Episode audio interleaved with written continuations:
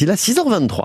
Tous les jours, France Bleu vous emmène à la découverte des formations qu'on retrouve en Franche-Comté. Et pour ça, c'est l'étudiant du jour avec Julie Langlois. Avec une formation à l'honneur aujourd'hui, mais de quoi s'agit-il, Julie? Aujourd'hui, on parle du CMI Environnement et Territoire, une formation qui s'adosse sur le cursus classique d'une licence et d'un master. Pour en savoir un petit peu plus sur cette formation un peu particulière, c'est Itimad, étudiante en master 2, qui nous la présente.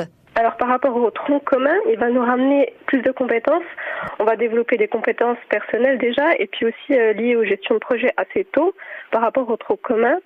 Et euh, on va pouvoir aller, euh, aller à la rencontre des professionnels assez tôt aussi qu'on n'aura pas, par exemple, dans le cours commun. Alors, c'est des cours supplémentaires en partie, c'est des cours participatifs, donc pas comme ceux qu'on a en cours en commun, et euh, aussi beaucoup, beaucoup d'appels à projets, donc qui vont nous aider à développer des méthodes innovantes qu'on va créer, avoir des idées, des idées de projets qu'on va pouvoir développer, et ensuite euh, aller à la rencontre des professionnels pour concrétiser ces idées.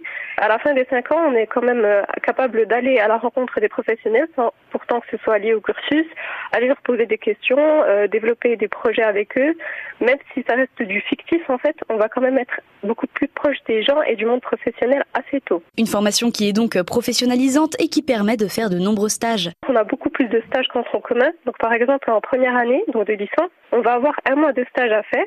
Si je prends aussi en master 1, il va y avoir deux semaines de stage à faire en plus que celles qui sont obligatoires donc dans le tronc commun.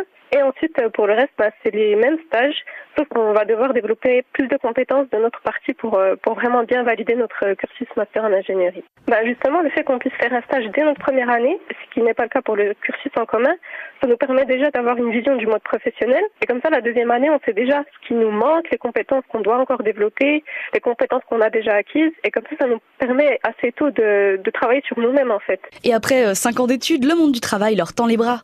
Alors, on a beaucoup de métiers auxquels on peut postuler, par exemple ingénieur de recherche ou encore ingénieur environnement, ingénieur territorial. On peut aussi faire responsable environnement. C'est assez polyvalent. Une polyvalence qui finalement permet à chacun de trouver sa voie. Merci beaucoup, Julie. Donc, c'est, ça se passe du côté du CMI Environnement et Territoire à l'Université de France-Comté. Et évidemment, comme d'habitude, tu nous mets toutes les infos sur France Bleu.